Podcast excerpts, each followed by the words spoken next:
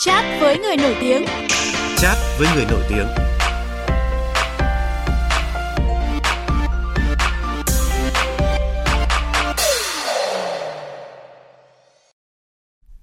Như đã giới thiệu, ngay sau đây mời quý vị và các bạn cùng trò chuyện với ca sĩ Hồng Nhung.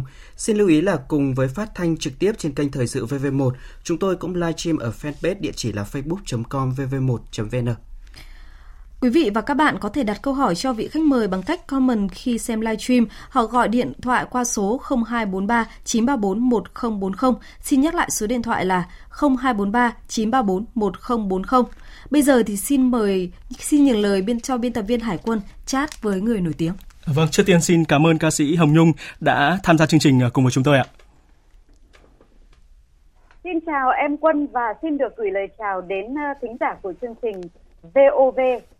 Dạ vâng, thông tin ca sĩ Hồng Nhung tình nguyện thử nghiệm tiêm Nanocovax, vaccine ngừa COVID-19 đầu tiên của Việt Nam thì đang thu hút sự chú ý của dư luận, và rất nhiều thính giả có thắc mắc là chị biết đến thông tin thử nghiệm vaccine Made in Việt Nam này như thế nào và vì sao lại chọn Nanocovax mà không phải là một thương hiệu nước ngoài ạ? Khi Hồng Nhung xem báo thấy là ngài Phó Thủ tướng Võ Đức Tram đã tình nguyện tiêm giai đoạn 2 của vaccine Việt Nam thì Hồng thấy là nó rất là cảm thấy là được truyền cảm hứng, và như các bạn biết là thời gian vừa rồi giãn cách cho nên là nhiều thời gian rảnh lắm, cho nên mình đã gọi điện đến công ty sản xuất vaccine Việt Nam và xin được gặp với các nhà khoa học ở đây.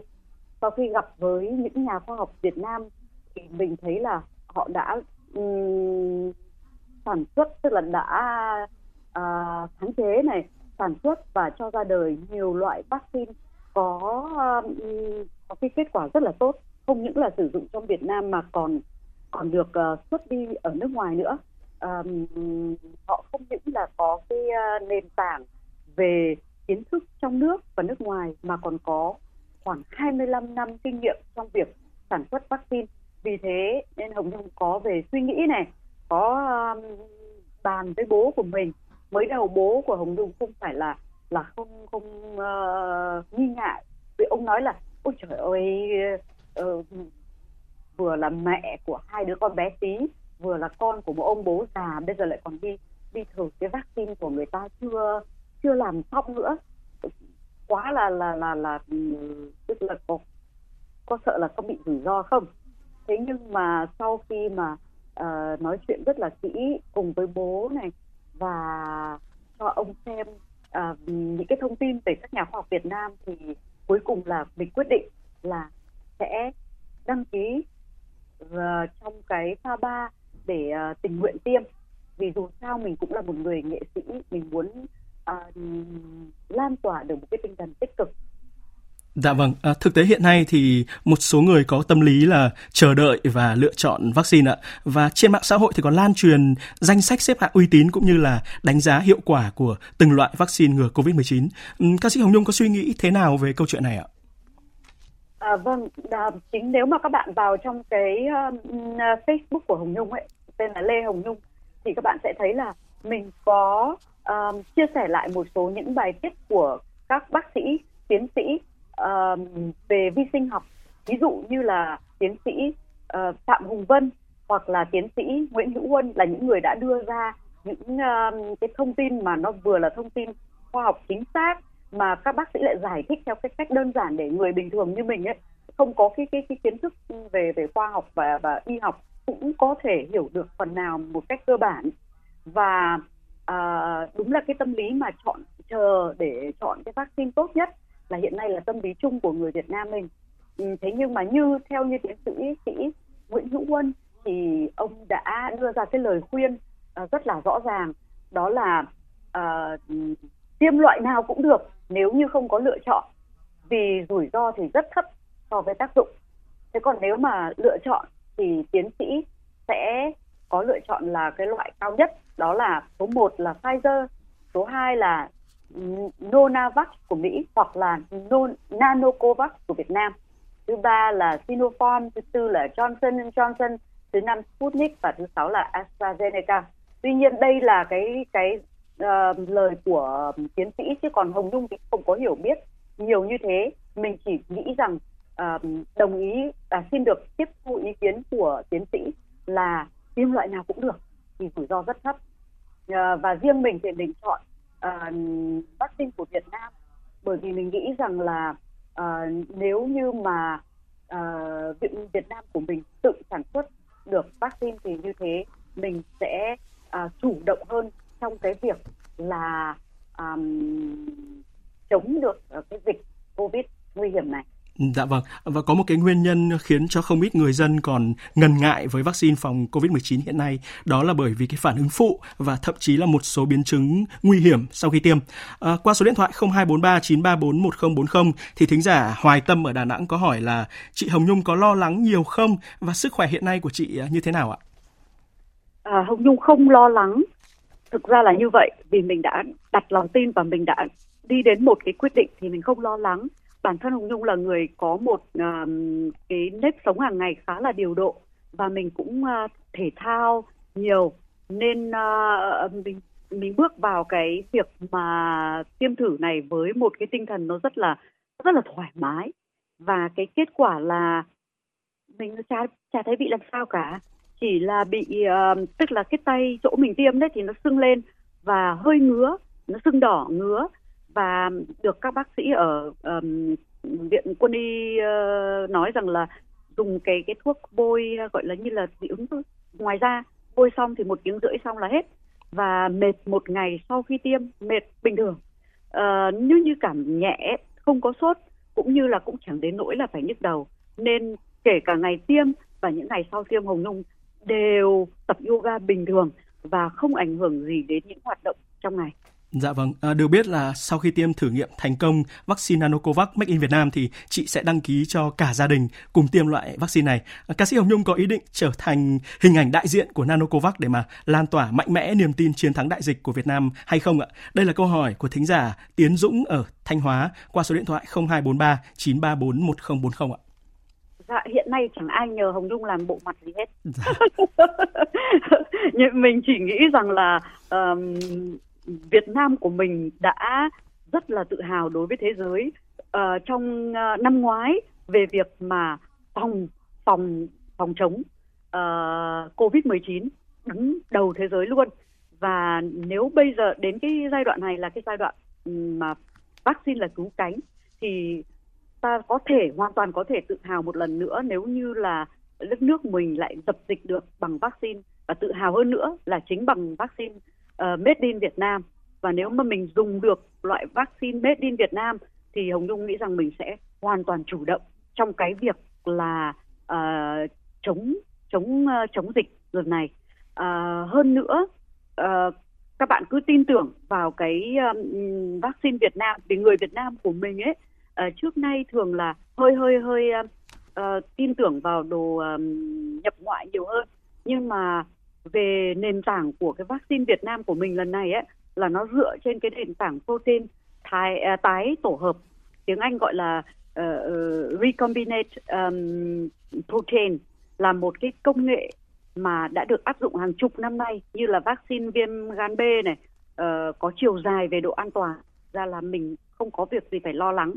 Và vâng, mình nghĩ tất nhiên cái này là một cái người hoàn toàn không có, Hồng Nhung là một người không có cái hiểu biết như là một nhà khoa học, nhưng mình trộm nghĩ thôi là nếu như những vaccine này Made in Việt Nam là do các nhà khoa học Việt Nam làm dựa trên cái nguyên lý về cái cơ thể của người Việt Nam mình, cũng như là cái khí hậu, môi trường khí hậu của Việt Nam, biết đâu lại hợp với mình hơn là những cái vaccine nhập ngoại.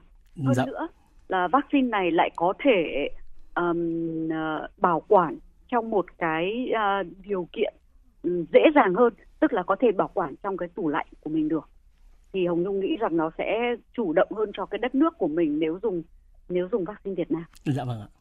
Một ngày nắng lên, con đường vắng tanh,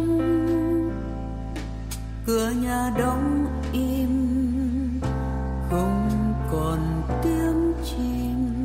Quý vị và các bạn đang nghe ca khúc Quê hương cần nắng do chính ca sĩ Hồng Nhung sáng tác và thể hiện. Một ngày nắng lên, con đường vắng tanh, cửa nhà đóng im, không còn tiếng chim. Chỉ qua 4 câu hát đầu tiên thì Hồng Nhung đã vẽ lên bức tranh đượm buồn của những ngày giãn cách xã hội. Thành phố Hồ Chí Minh, mảnh đất mà chị gắn bó sinh sống suốt 30 năm qua, hôm nay đã bước sang ngày thứ 2 thực hiện chỉ thị số 16 giãn cách toàn thành phố. Rất là nhiều thính giả muốn biết là cuộc sống của các nghệ sĩ như là Hồng Nhung trong cái thời gian cao điểm của dịch bệnh vừa qua và những ngày thành phố đã đi ngủ trưa này như thế nào ạ?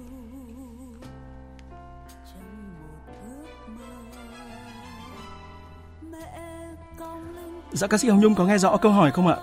Mình có, tại vì mình thấy bạn mở nhạc nên mình nghĩ là không biết là có được nói chưa. Dạ vâng ạ, xin mời chị ạ. Vâng, bài hát này có cái đoạn cuối cùng, cái đoạn là điệp khúc là thầm cảm ơn anh, thầm cảm ơn em, ngày ngày đêm đêm vì mọi người quên thân.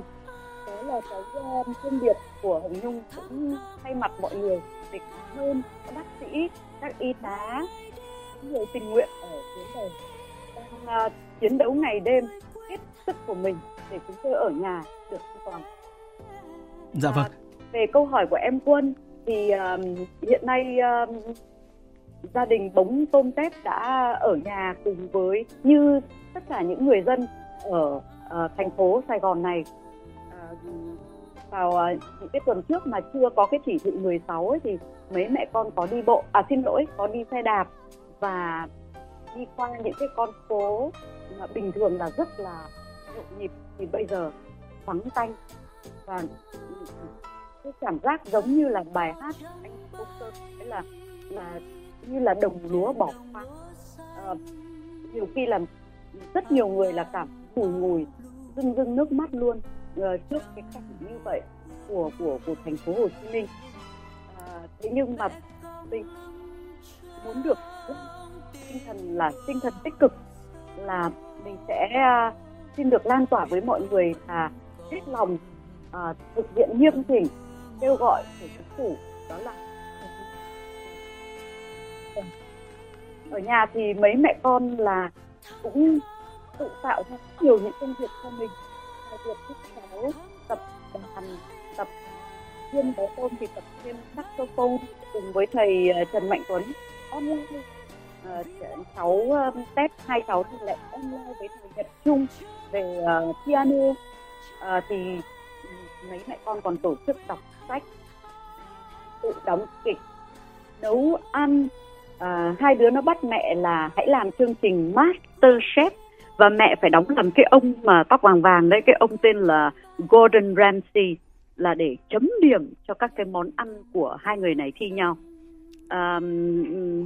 Rất tiếc là hôm nay là Hồng Nhung đã tự chuẩn bị nhá, make up này, hair này, ôi dồi ôi, lại trang phục đầm dạ hội này, để hy vọng được lên online cùng với VOV ở trên cái Facebook của VOV. Nhưng mà rất tiếc là các bạn hãy thông cảm là cả cái tòa nhà này tất cả mọi người đều ở nhà và ai cũng sử dụng wifi trong việc xem phim hay là trên mạng vân vân. Vì thế mạng rất là yếu và rất tiếc là đã không lên hình để mà giao lưu với khán giả của VOV trên hình ảnh.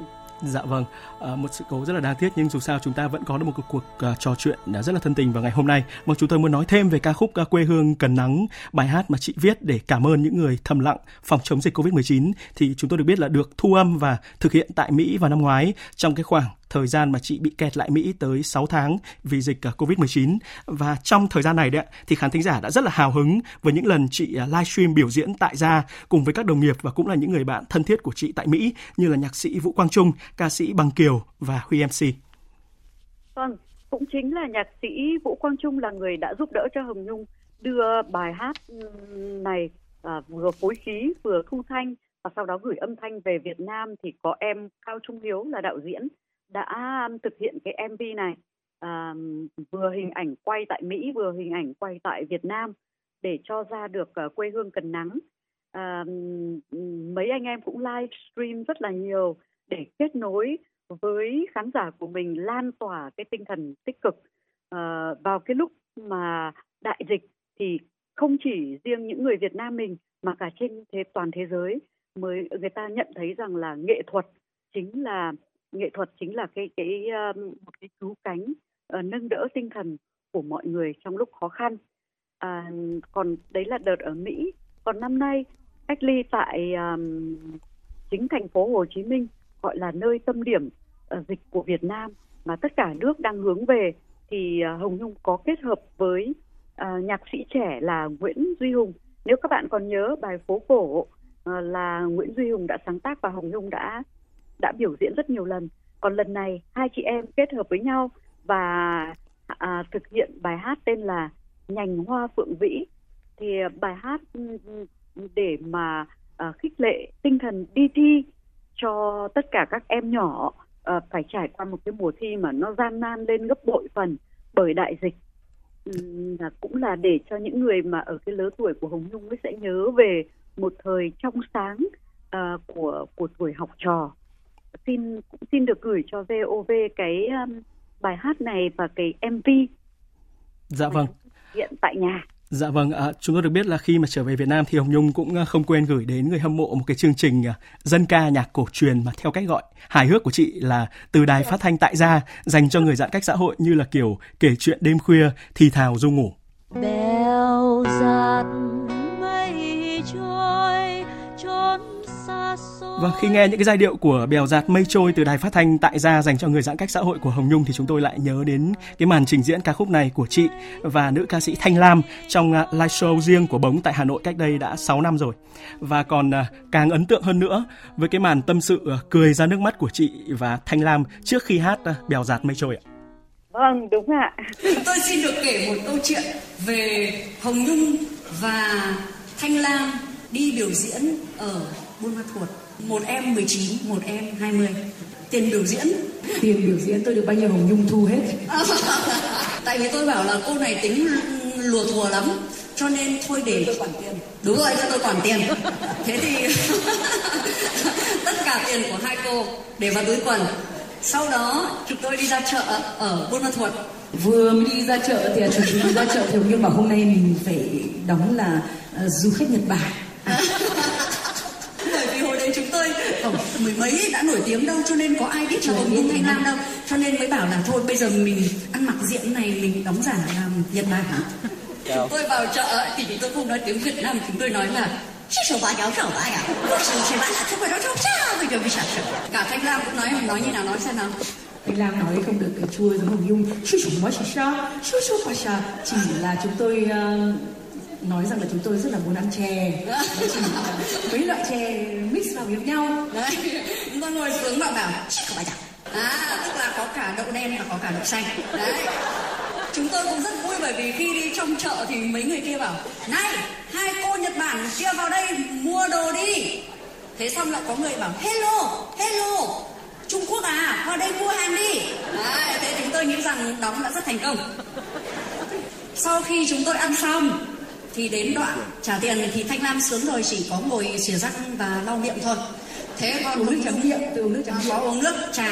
Thế còn Hồng Nhung thì bắt đầu thò tay vào túi quần và bỗng nhiên mặt Hồng Nhung tái nhợt. Ôi tôi chết rồi, Lam ơi, mất hết tiền luôn. Vâng, ngoài tài năng ca hát thì Hồng Nhung có nghĩ là mình rất là có năng khiếu kể chuyện cười hay không ạ? Và liệu đây có phải là bí quyết giúp cho chị cứ trẻ mãi như thế ạ? Dạ vâng. Thực ra là Hồng Nhung là một người sinh ra có cái tính hài hước, và đến bây giờ thì cái tính hài hước đấy nó còn lây sang cả hai đứa bé của nhà mình nữa. Và vì vậy khi mà sống với trong nhà ngay cả cái thời giãn cách mà có cái tính hài hước thì nó cũng đỡ hơn rất là nhiều. Đấy. Và ngoài cái việc mà hát ở trên mạng này thì Hồng Nhung còn trêu đùa, tức là làm trả vờ làm phát thanh viên, tức là giống như Quân đấy, nhưng mà Quân là người phát thanh viên rất là hay, còn Hồng Nhung thì đóng giả là một cô phát thanh viên, ví dụ như là nói là phát biểu tại cuộc họp Phó Bí thư Thường trực Thành ủy Phan Văn Mãi chia sẻ thành phố sẽ thực hiện cách ly hoàn toàn xã hội theo tinh thần chỉ thị 16 trên toàn thành phố trong vòng 15 ngày từ 0 giờ ngày 9 tháng 7 2021. Đấy. Thì là chị còn làm những cái vui như vậy để làm cho tinh thần của mọi người cảm thấy nhẹ nhàng hơn.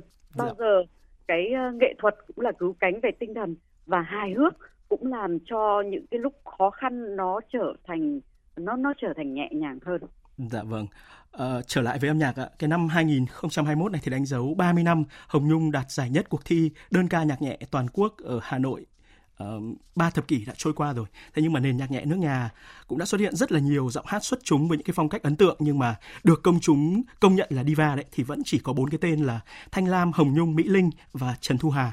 Chị nghĩ thế nào về cái bộ tứ ngôi sao cô đơn này ạ? Bộ tứ ấy hả?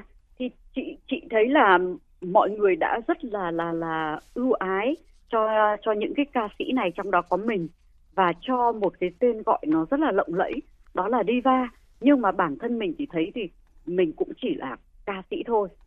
Cũng thậm chí nhiều người cũng hỏi là sao Hồng Nhung không được là nghệ sĩ ưu tú hay là nghệ sĩ nhân dân, thì mình cũng trả lời rằng là bởi vì là các cô các chú mà và các anh các chị mà được cái danh hiệu này họ làm được nhiều việc lớn lắm. Còn như tôi ấy, thì tôi chỉ xin nhận là ca sĩ Hồng Nhung thôi.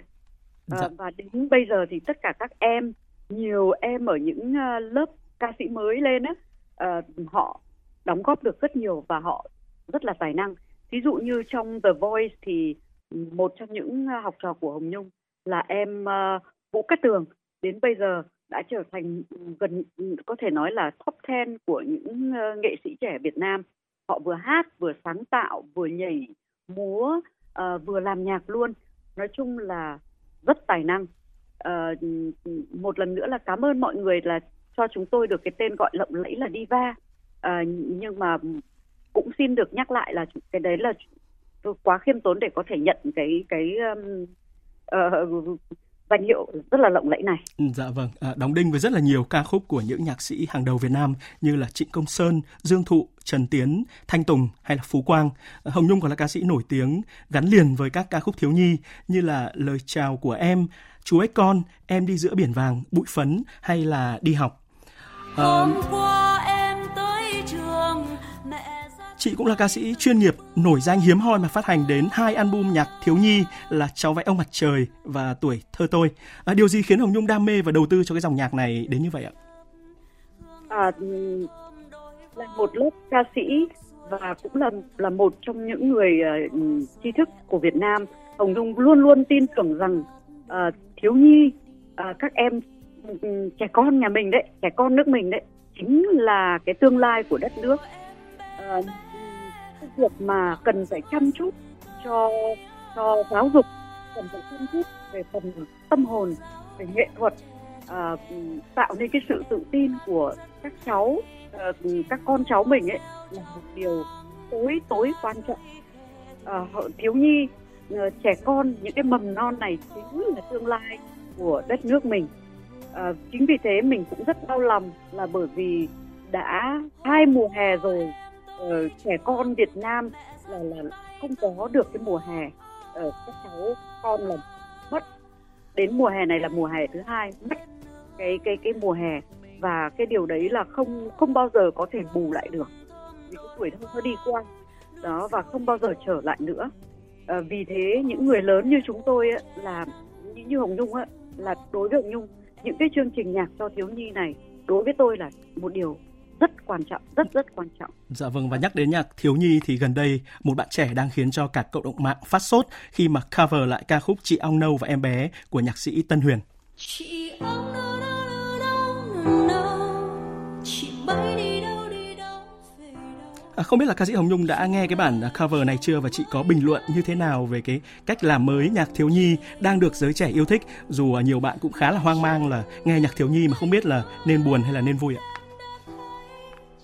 Nhung đã tất nhiên là đã nghe cái này rồi, và thậm chí là còn nghe rất nhiều những cái phiên bản khác của các nghệ sĩ mà gọi là cover lại mà làm cho nó hài hước hơn hay là làm cho nó khác hơn. Đây nó đã cái bài này Em Bé nó đã làm thành một cái, phải nói là rõ ràng nó đã làm thành một cái trend để cho hàng triệu người thích. Cho nên là Hồng Nhung nghĩ đây là một cái việc hay. Dạ vâng, và trong ít phút còn lại của chương trình thì Hồng Nhung còn điều gì muốn gửi gắm đến thính giả của Đài Tiếng nói Việt Nam ạ? Hồng Nhung Xin được cảm ơn các bạn biên tập của VOV đã cho phép mình được tâm sự trực tiếp. Rất tiếc là tôi rất lóng ngóng về cái việc công nghệ, cho nên đã cộng với cái việc wifi yếu nữa nên đã không thể lên hình để mà tiếp xúc được với mọi người một cách mà nó tiếp hơn. Xin được chúc cho tất cả các bạn ở VOV, xin được kính chúc tất cả khán giả của VOV sức khỏe, và xin chúc mọi người sẽ giữ được cái tinh thần thật là tích cực, tin vào một cái tương lai rất là gần của đất nước mình. Xin chúc mọi người an toàn và có được một cái cuối tuần quây quần cùng gia đình của mình. Dạ vâng ạ, một lần nữa xin được cảm ơn ca sĩ Hồng Nhung, và cũng xin được chúc chị thật nhiều sức khỏe, luôn rạng người, tươi trẻ và thật thành công với những dự án âm nhạc sắp tới. Cảm ơn em Quân, cảm ơn VOV.